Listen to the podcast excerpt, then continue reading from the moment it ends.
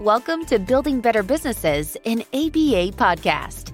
Learn firsthand from business owners who built successful ABA businesses. Utilize proven techniques and strategies to help your practice thrive.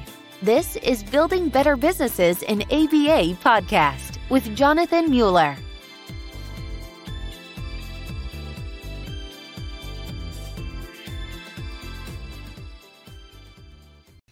Erica Kinnebrew is a BCBA who got her master's at FSU and is the founder of not one, not two, but three different ABA practices.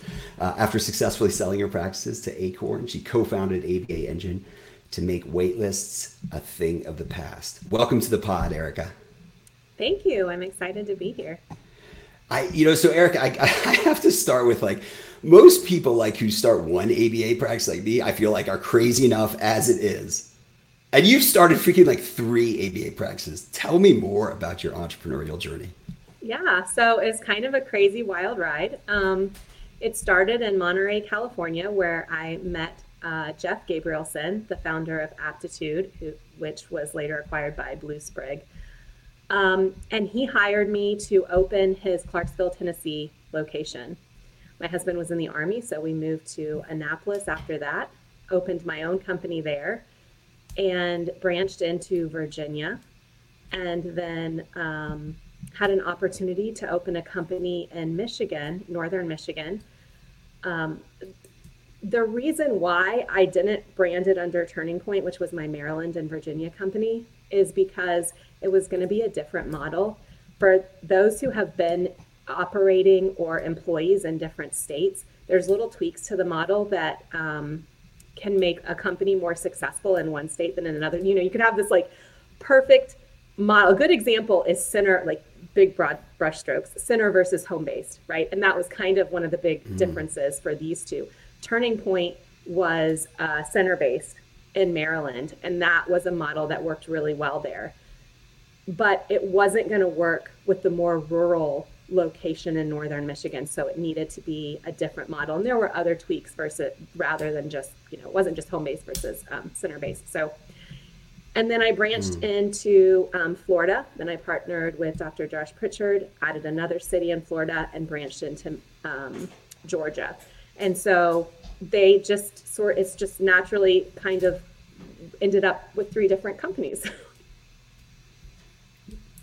I, I I love that. You know what that speaks to me is it's sort of like building authentic relationships. Like that means you um, you bring to a relationship like that which you want to engage in, and you make that real. And it's almost the same way you were bringing to those states that which they needed, and that structure, that organizational structure, that was best going to work in that state's operating environment and that feels that feels really neat. I mean, do you have any recommendations to for an organization who might be like branching into a new state, like or or, or what to consider uh, mm-hmm. about starting an entirely new, say LLC, a new company, versus doing it under the banner and you know articles of incorporation of their existing company? Yeah, that's a great question. And you know, honestly, if I had to do it again, I think I think you can do it either way and be successful. Um, obviously, consider rural versus urban. You know, what's your population density? What thinking about um, your client? What are they? What is the makeup of that uh, client in that mm-hmm. area? Do you have a lot of Medicaid families? Do you have a lot of single moms? Do you have a lot mm-hmm. of one um, income households? Um, because maybe you have families with one car. You know, there there are things to consider like that. Um, big picture, what makes the most sense from a model. And now we're looking at in our field, kind of this. I think it's morphed. Kind of started in home, pushed to the center-based model. Mm-hmm. COVID maybe pushed us back in home a little, and then like there was this crazy telehealth that all of a sudden became a wonderful mm. tool. And now I think we're trying to, as a field, hold on to that more because we can see the value and all of a sudden we can reach families we couldn't reach before. So I think that there's value in the tools and there's value in the business models. Um, we have to have all of them if we're going to reach all of the mm-hmm. kids. Yeah, well said. and I think it there's this expression that like all healthcare is local, right? And so if nothing else, listeners that you may be taking away know that you have to bring a, a model that resonates locally as opposed to trying to say we're going to stamp out something that boom is going to be like 50% of what everyone in all 50 states is going to need. Well, Erica, what's like what were the highest and lowest parts of your entrepreneurial journey? Oh man. So as you know, I'm sure, as an entrepreneur, uh, it's like the best roller coaster on the planet. Um, and unfortunately, you don't get the fun highs without figuring out how to mentally strengthen yourself to deal with the lows because you can't have one without the other. Um, I would say the highest parts are the time for me, like the most exciting, the most like what I kind of uh, strive for, like almost a drug, right? Like I'm striving for that over and over again. Mm-hmm. Is are the times when everything was clicking. I had put the workflows in place. I had put the processes in place. I had put the um, um, right team members in the right places where they were just soaring. And everyone felt like they were successful. Everyone felt like they were part of the team and that they were contributing. And there was buy in, and there was more than buy in. There was um, like a sense of ownership and pride in what we were building. That is incredible. That is the best feeling in the world when you're all rowing in the same direction and you're all excited to get there. Um, that's incredible. Now you're going to ask me about my lows, aren't you? Mm. I am. You okay? I'll, let me reflect on one thing though. Yeah. You know the um, you put it so well. This roller coasters, but I way way back in the day, actually, when I was living in Hong Kong, my parents were in the foreign service. They were diplomats. We moved around, but like there were in Hong Kong dragon boat races once a year, and we actually had a team one year where literally you had I don't know twenty people ish in a boat, and you had a paddle on either side, and uh, these are huge boats, right? That take forever to get going, and there was one person at the front of the boat that was just banging a drum that's literally their only job. I mean, those who might you know row crew, they this this um, this probably resonates. But like, what was so interesting to me is when that drummer wasn't going and we were all trying to paddle. Guess we went nowhere, or worse, we sort of would like side drift and like we're putting all this energy into it and we're accomplishing anything. And as you describe this idea of like when things are clicking, that idea of a dragon boat, the drummer just boom, boom, and boom. What and happens? Every single oar going. Yeah, and what happens if that drummer changes rhythm? Like oh let's have this rhythm. Oh wait mm. no no mm. no. Let's have that rhythm right? Like that can kill a team. That's that speaks to the vision and the leadership and how incredibly important that is too. Exactly. That's part of the joy and the really hard challenge of yes. being an entrepreneur. So yes we've delayed long enough what was your lowest point of your entrepreneurial journey. Oh my gosh. Um i mean the reality is sometimes the weight is just really a lot. It's just really a lot and it's hard to carry. And I think that um, I don't I'm assuming that all entrepreneur entrepreneurs have an entrepreneur monster, but sometimes my entrepreneur monster gets out of control. And that's the that's like that little voice in your head that says, What are you doing? You can't do this. You're a fraud. Why do you think you can do this? What in your background makes you think that you have the skills and the experience to do this? You know, who are you? So I think the hardest part for me has been uh, keeping his muzzle on because he is loud and obnoxious and mm. irritating. And when I can't, when I don't keep him in check, um, I am not, I don't show up as a good leader. So I think that's the hardest. It's like myself, right? I'm like my own worst enemy. Yeah. It's true. It's true. I mean, the, the, idea that entrepreneurs are cursed with competence, right? And um, I love that. Gosh, that imagery of the entrepreneur monster that's like sitting on your shoulder that you're like constantly trying to muzzle, or at least give the right energy to, uh, is is really profound. Well, it's it, what I, you know, as I understand that you, you had a, a, successful exit. Um, you sold to Acorn. Um, so, what advice do you have for an ABA founder owner who's considering selling their practice? Yeah. So um, I wish that I had talked to someone um, early in my journey that I had gotten some advice. And the cool thing for business owners now is there are a lot of ABA, BCBAs who have exited companies. So there's a pool of people um, that you can talk to, that you can get advice from. And that would be my biggest recommendation talk to those people.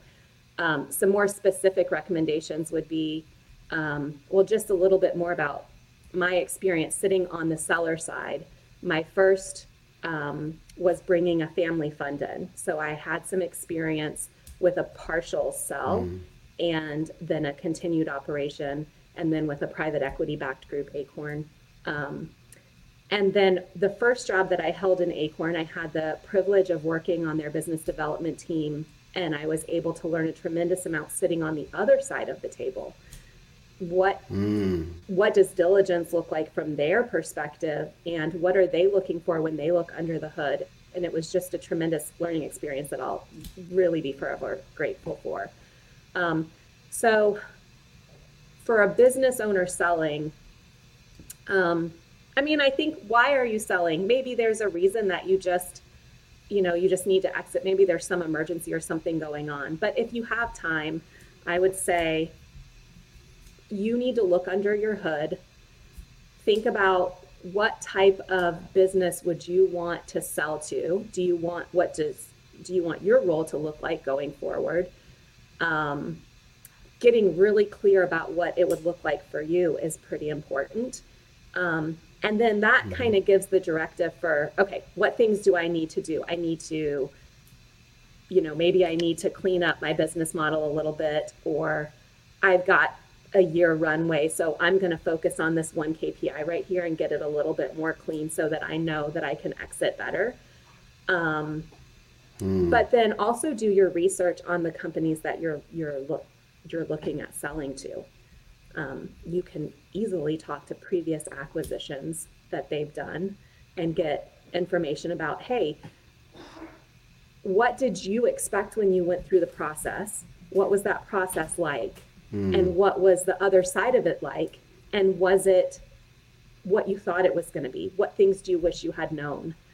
Um, so i think it's important to do your research and gather as much information as you can. Talking to other people is the best way to do it. Oh man.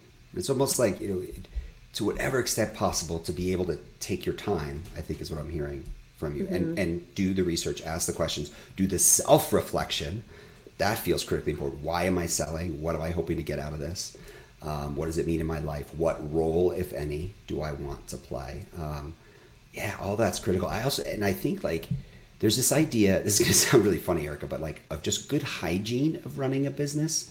You know mm-hmm. like i mean for most aba practice owners like who are of quality you're already doing this for like the clinical side of your business, but then what about for the operations mm-hmm. and your consistent reporting? What about just like financial reporting? It's just good hygiene. It's like going to the dentist, right? No one loves it, but you know you got to do it, and it ends up, you know, saving money down the line, or it ends up right. you got better teeth and a better smile down the line. But it's like that hygiene thing. Um, but yes, it all starts with understanding what you're trying to get out of it. I think that's powerful. Mm-hmm. I, well, you know, you um, you were really fortunate then, and, and you are a classic. It, it sounds like lifelong entrepreneur um, uh, who went ahead to start ABA Engine. And I love ABA Engine's founding premise, and that is that waitlists should be a thing of the past. Let's make them go the way of the dodo. So tell me more about why you started it and and how you help ABA practices achieve that. So I'm going to totally butcher this quote because I'm like relying on my memory, but there's a Mark Twain quote that I read recently that um, the basic premise is success equals confidence plus ignorance. So mm. I uh, went into the tech side of things because I have confidence in ignorance. So that's kind of, I guess at that moment in time, I had shut up my monster and he wasn't talking to me. Yeah. So I was like, oh, this yeah. is a good idea. Let's go start a tech company. But the the problem that I saw in our industry was um, managing that like so we have we have practice management platforms um, that manage kind of the client piece right once your client is in the door mm-hmm. and they're working with you and we all know aba is intensive so there's a lot of scheduling there's a lot of billing all of those pieces mm-hmm. but there's nothing prior to and so what happens is clients end up on waiting lists because the only way to manage that is through spreadsheets and it's cross first of all it's mm-hmm. cross functional And it's not only cross functional for one aspect of the business, it's cross functional for two aspects of the business onboarding and intake. And both are mm-hmm. cross functional and both have to come together at, at the right timing. There's nothing to manage that. And so that is what I wanted to solve in Turning Point when I was operating it in Maryland. And we did, we completely eliminated our waiting list. And we went from about 60 days from the family first hits our, um, like either they fill out a form or they call us till they have their direct service start to less than 30.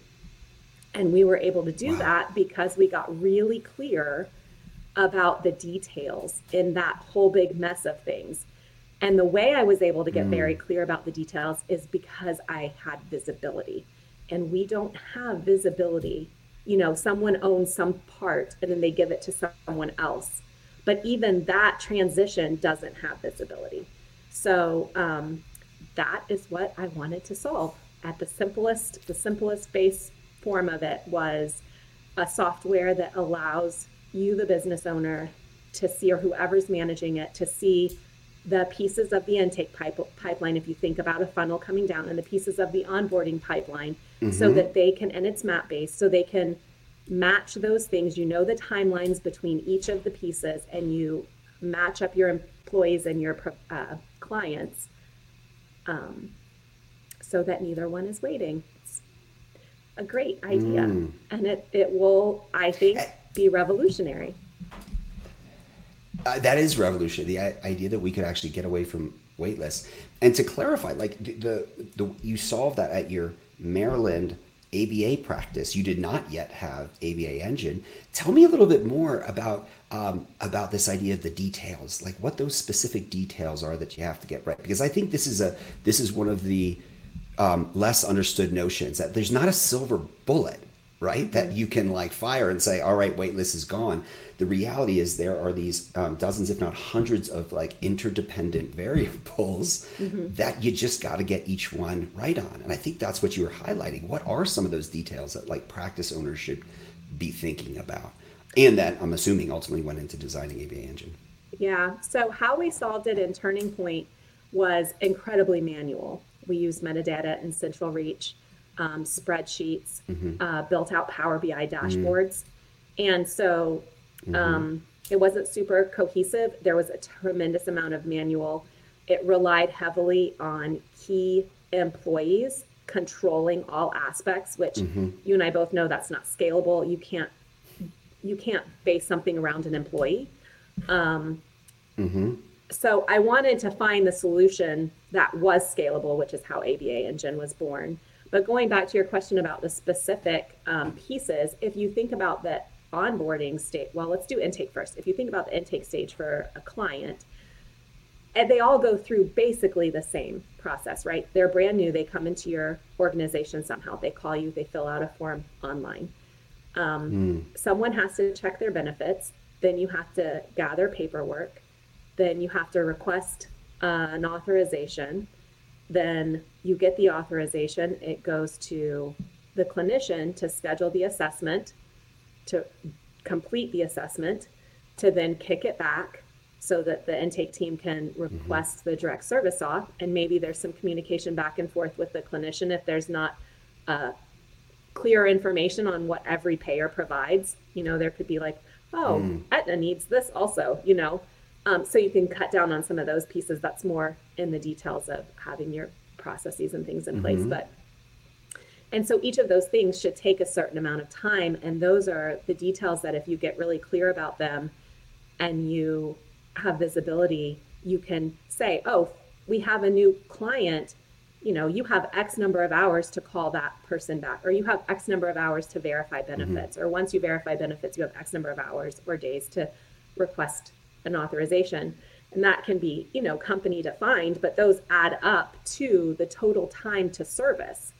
And you have to then also be able to manage that and match it with the same, you know, parallel track, which is your employees are coming through. And we all know this is intensive, right? So mm-hmm. you can hire yeah. one BCBA who has a caseload of eight to 12 uh, kiddos. So you could mm-hmm. have a mm-hmm. BCBA who's ready.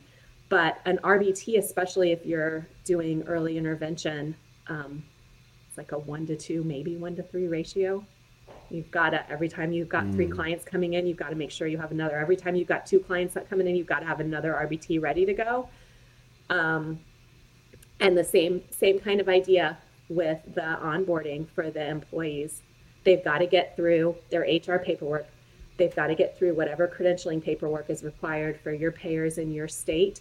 Some states even require um, licenses for RBTs now. Is it licenses or is it like just? I'm not sure. I think there's out west states that require that they register with a state or Might something. be the credential. Credential ex- with the Yeah. different from Yep. an insurance With provider, payers. right? Yeah. Yeah.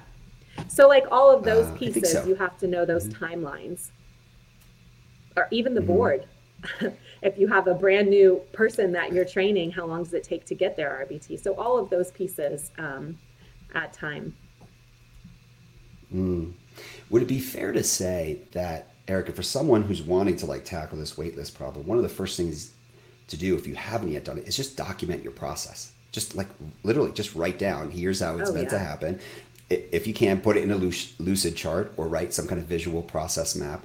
Um, it- and the reason I'm asking, or maybe I'm answering my question, is like when I found that like something's really obvious but it's not written down, then I write it down and I go ask like three different team members, hey, can you like write it down too? I always end up seeing, oh wait, hold on a second, the way I visualize is not how it started. But is that like one initial step uh, that that that an ABA practice could take? Absolutely. And I think you said something really important there. If you have a process that's cross functional, oftentimes if you go ask different people, you're not going to get the same answer. Um, and to really pay attention to those pieces because um, it's just such a it can be such a drain on the operational efficiency of a company and to make sure that everybody's on the same page. So i think that's a great first step to have different people write down what they think their process is or what they are are operating what is their process currently but then what does it need to be when you're looking cross functionally Yeah. So there's like this document, visualize, ask others, make sure that the right stakeholders are involved in providing feedback. Um, you can then identify like what metrics indicate success and measure those. I think you heard you describe that. And then you also described to your point, like you can't have just one person where like everything, uh, everything lies with that personal responsibility. But you can train people effectively, set clear expectations, and make sure that that measurement is happening ongoing. So, how do you? uh, This is really this is really insightful. So, on the other side of that, the, you know, thinking about team member onboarding. Um, you know, I know a lot of practices right now are saying, "Oh my gosh, just get me team members, right?" And then I'll think about process. But why? Why is it so important to be thinking about process first um, in order to enable and unlock bringing on team members to serve kids? Um, I mean, the most obvious answer is that that's their first experience with your company. And that's going to set, that's going to just set a stage that they build things from, whether it's consciously or subconsciously. Um, and they are going to, the story that they tell themselves about your company starts right there. And so getting them, I mean, that's that first touch, those first pieces are so critical because that's where you have the biggest chance of buy-in and um, excitement around your your company's vision and what you're trying to accomplish.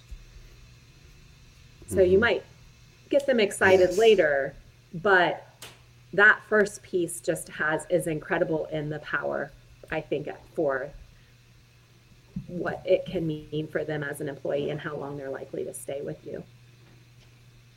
For sure. I always like to say, like, we can't get customer experience, like our actual clients are serving right, if we can't first get our team member experience right. So Yeah. I amen to, to what you just described. Well, tell me more about how um, then you translated all these really important ideas into ABA Engine and how ABA Engine helps to solve these things.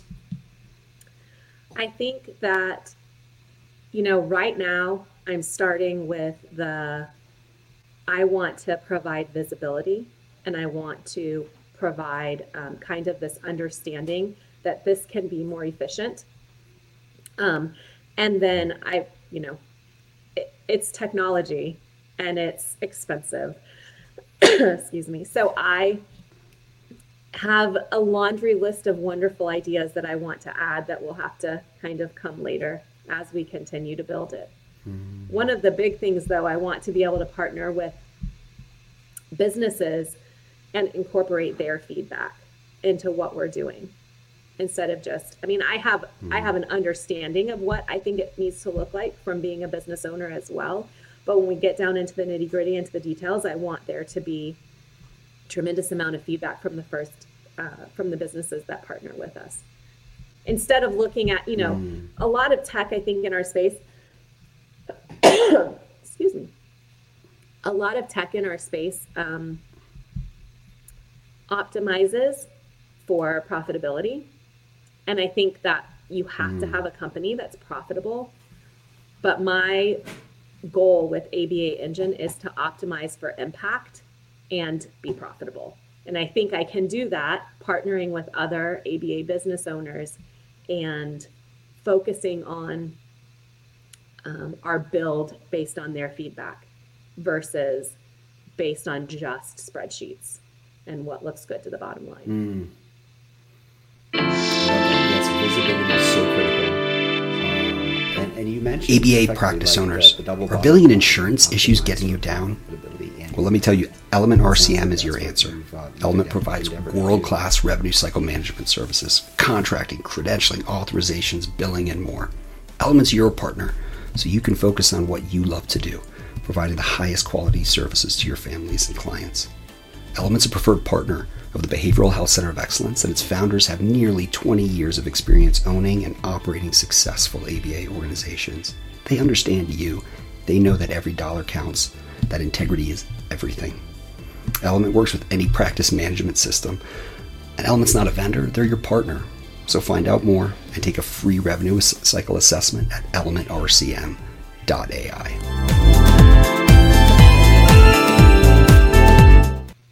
I love that. Yes, visibility so critical. Uh, and and you mentioned effectively like the the double bottom line, like optimize for profitability and impact. It sounds like that's what you've uh, you've endeavored, to do. Now, as I understand, um, part of ABA Engine is this ABA Connects kind of community. Um, that's an early stage. Tell tell me more about that. Sorry, excuse me. Sure. So it is a community that's completely free. The goal, okay, so I'm going to go back to our our original app because everything came from there. Um, your client, we have an abundance of clients, but at some point, the clients mm-hmm. coming into the pipeline will be addressed through marketing. That's going to have to be something that businesses, I mean, businesses are already starting to really hone in and it used to be you could hang a shingle and you had a million people needing services.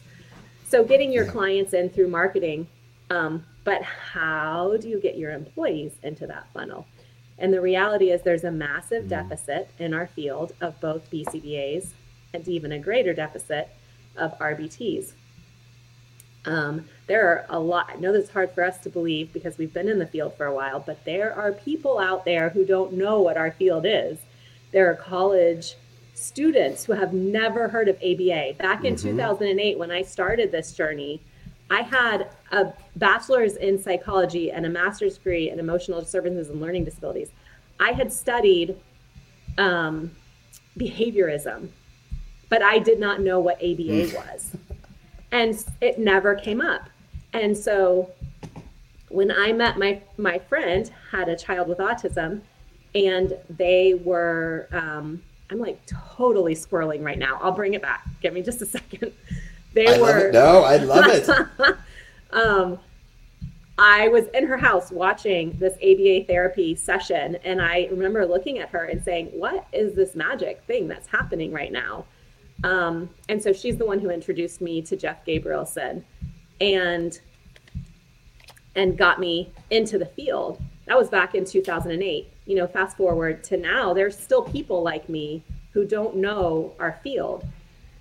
Okay, so we're creating this app we can have the client funnel through marketing. How do we get the employee funnel? So that's the next thing I solved for. Mm. I'm going to tell you how I screwed up before I tell you about the.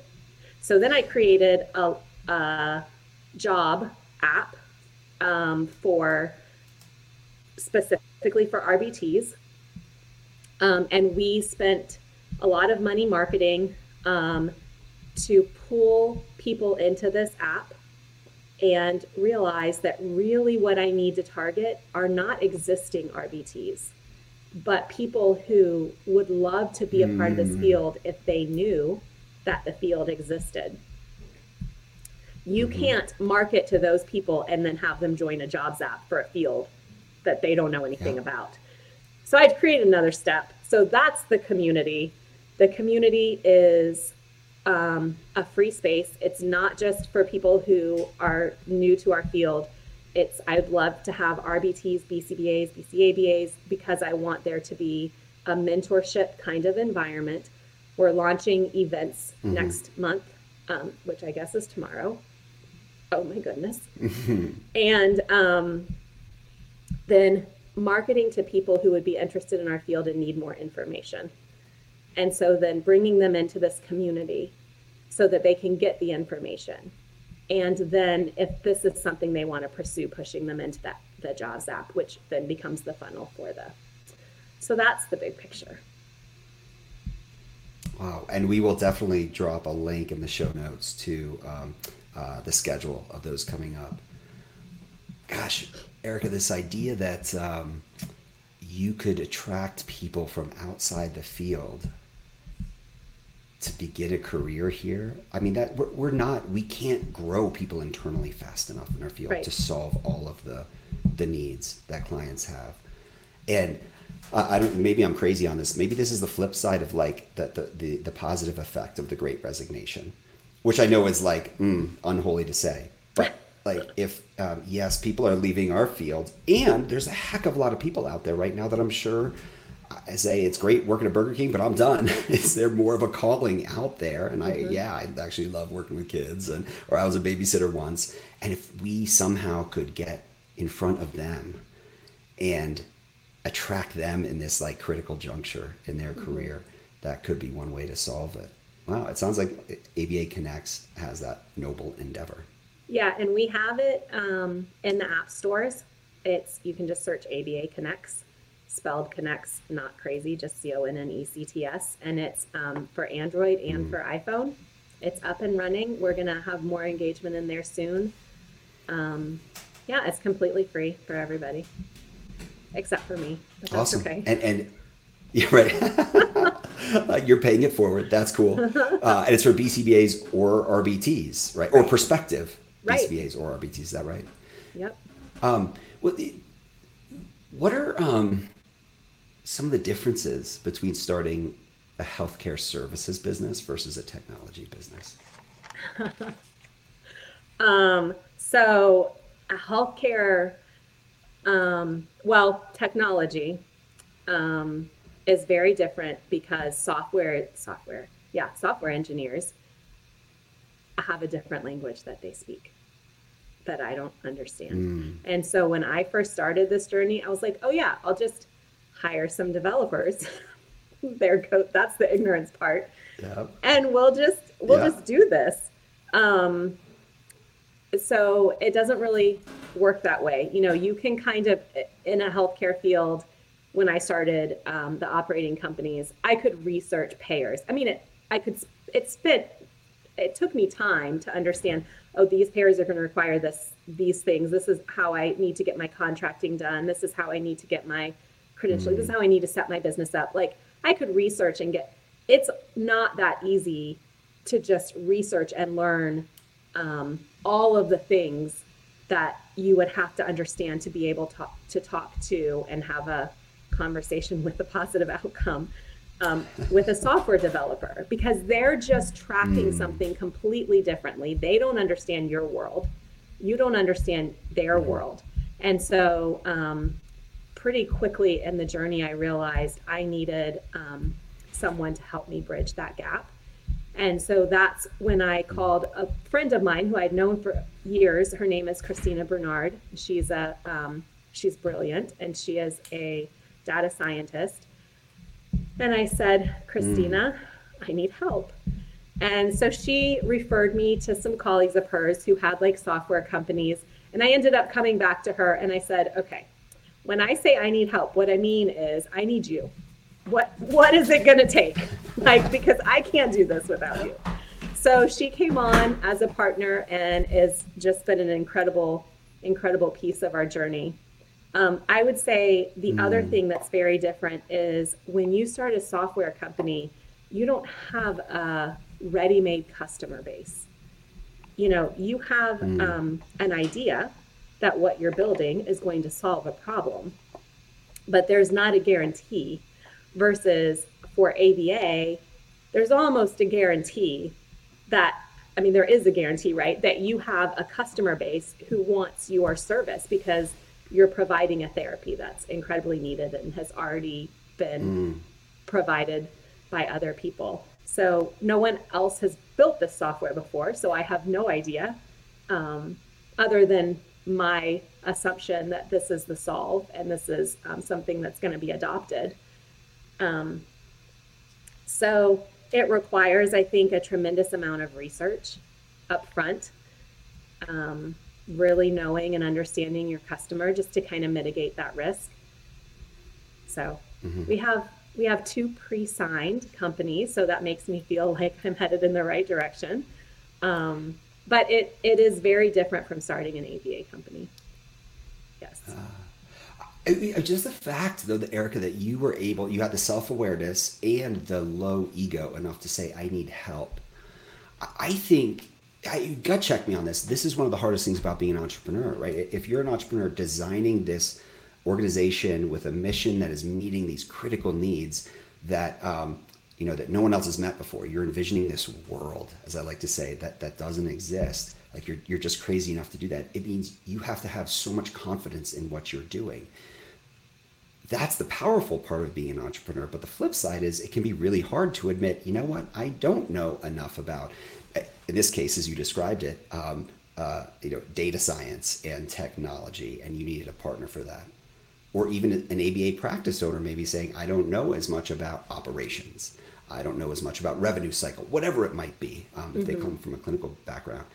But that takes really low ego, right? Like, how do you, um, how do you cultivate like that sense of like, hey, I'm going to be curious enough that it's okay if I don't have the answers and I might need to bring someone in to help me? I think it's just your, what is your driving force? Um, I'm an entrepreneur not because I like I like building things, right? So it doesn't matter mm. to me if I'm building them with someone else, as long as I can have actually I prefer to build them with someone else, it's more fun. But as long as I can see my vision come to fruition, um, that's my driving force. Um, so, I mean, I would love to say, oh, yeah, it's low ego. I got that one. I don't know that that's true. but I think it's more I think it's more honestly um, just my focus is what do we need to do to make this happen? What needs to be in place? What people need to be here? What are the steps? And um, it just isn't about me. It's about the thing that we're building. That's what's exciting. Mm, it isn't about me. It's about the thing that we're building. Oh, so well said, Erica. Thanks. That's genius. I um, so your I noticed your LinkedIn tagline. Um, here, I'm going to try not to, to butcher here, but I think it it really struck me and it resonated. Um, but it was scaling applied behavior analysis businesses more efficiently through technology.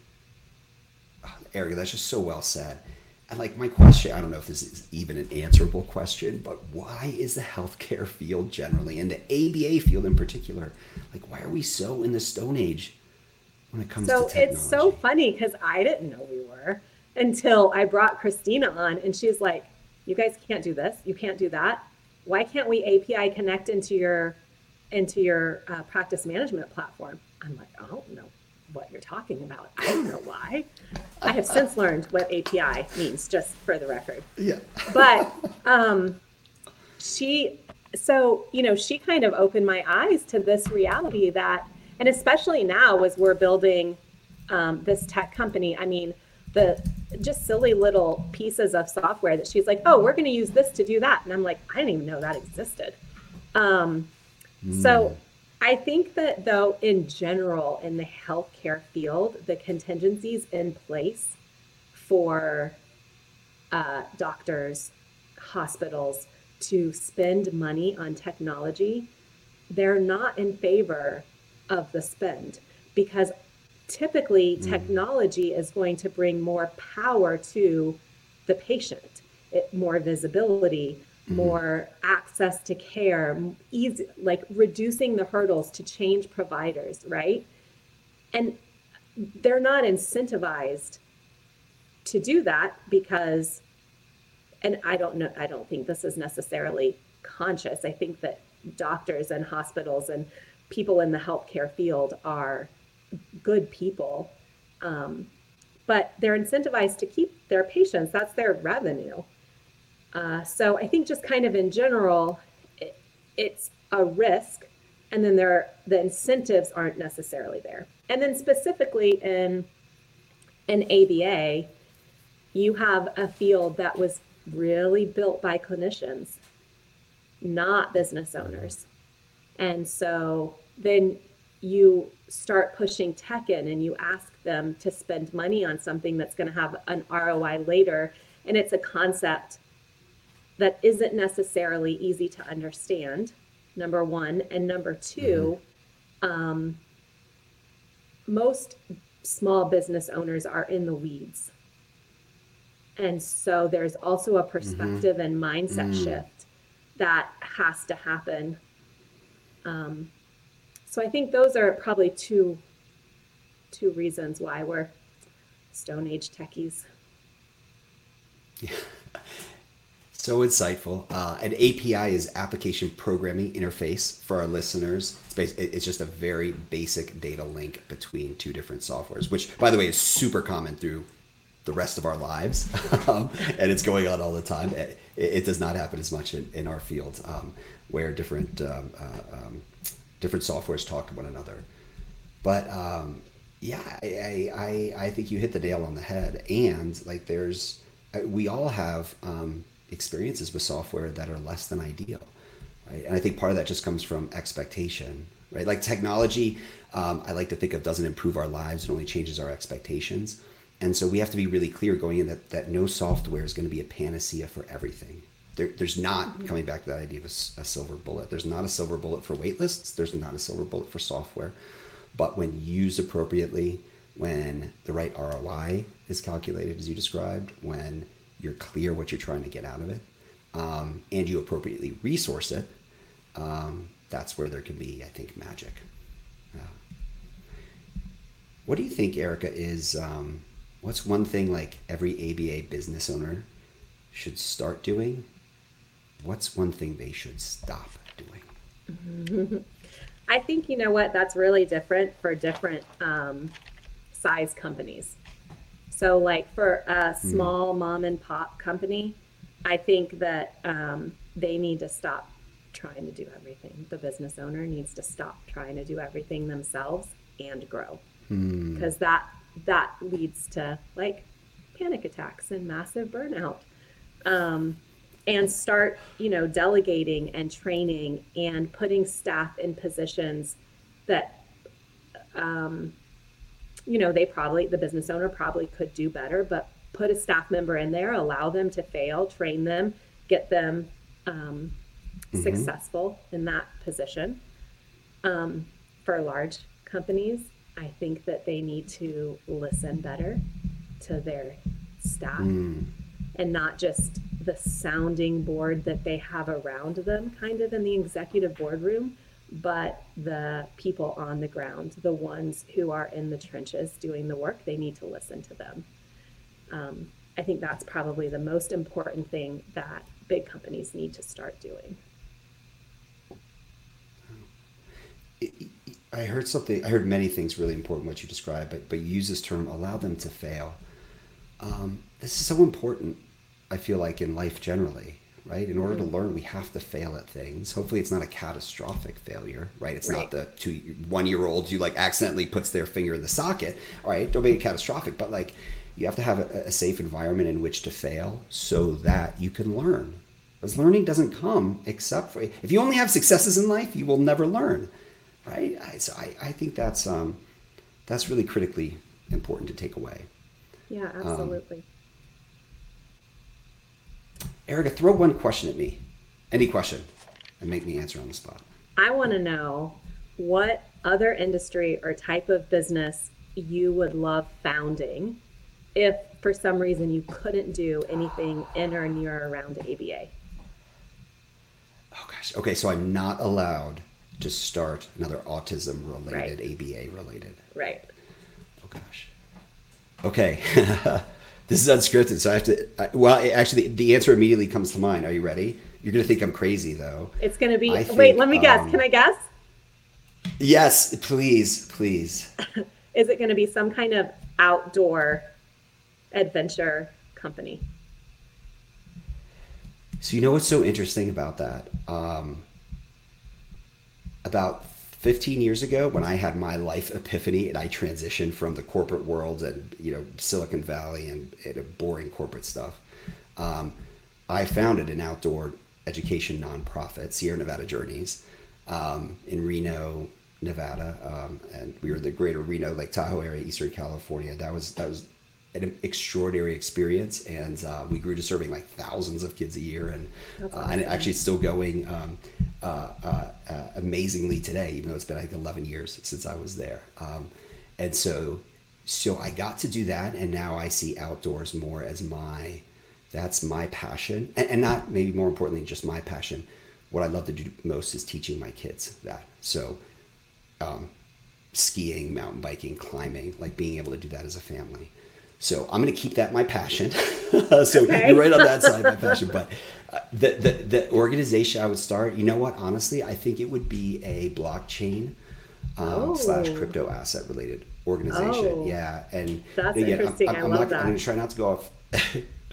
I won't go off the deep end too much on this, but here, one of the things that I think is happening more broadly in our world and in our country is we just loss of trust, right? Mm-hmm. There's loss of trust in institutions. There's loss of trust in with each other in communities. There's loss of trust in government. I mean, there's there's loss of trust in companies, right?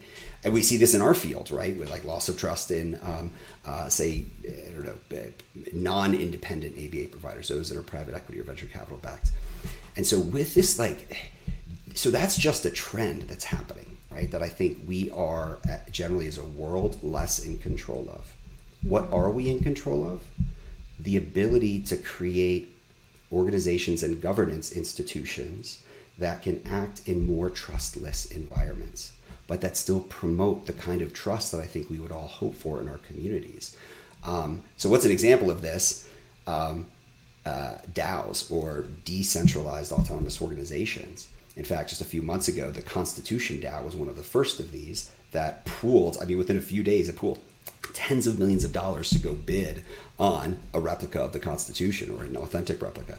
Um, so this is really interesting, right? Like mm-hmm. normally to raise that kind of money, you know, venture capital has to go out and get a fund and like put. There's all kinds of stuff that goes into it. They raised it literally in like two or three days, um, and they brought together people who were extraordinarily interested mm-hmm. in owning a teeny tiny fractional share of an authenticated constitution. That's kind of cool. And they developed their own governance structure about how they would like create rules and things. Now, the Constitution DAO ended up being a, a, failure, and mostly because they published the price they were going to buy the Constitution at. So there was a financier that came in and bid one dollar more. The point cool. is, I think there's something really, really profound in um, creating this additional governance type system in, in trustless environments that still creates communities and authentic relationships, allows people to engage in the things they love doing, allows them to bring money to bear, right? It's one thing to say, oh, I love the Constitution. It's another thing to actually say, I'm going to put up a hundred bucks or a thousand bucks, whatever it is.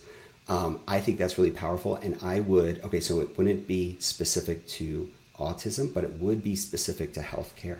And it would be how can we put um, protected health information (PHI) back mm. into the hands of consumers, so that you know consumers own that information. They yeah. decide how it gets used.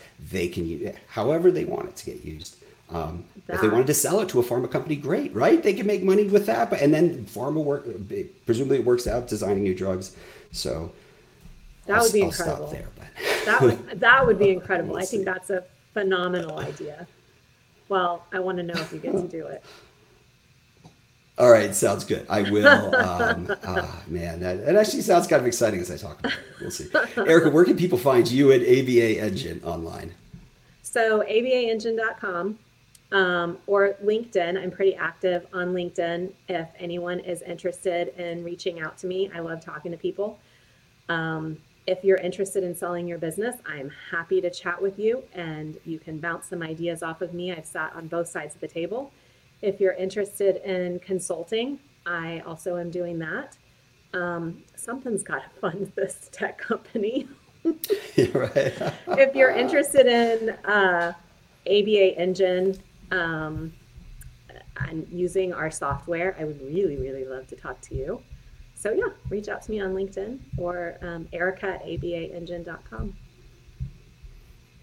Awesome. I appreciate your willingness to share your wisdom and ideas with others. That's um, that's such an important part of our ABA field that I found.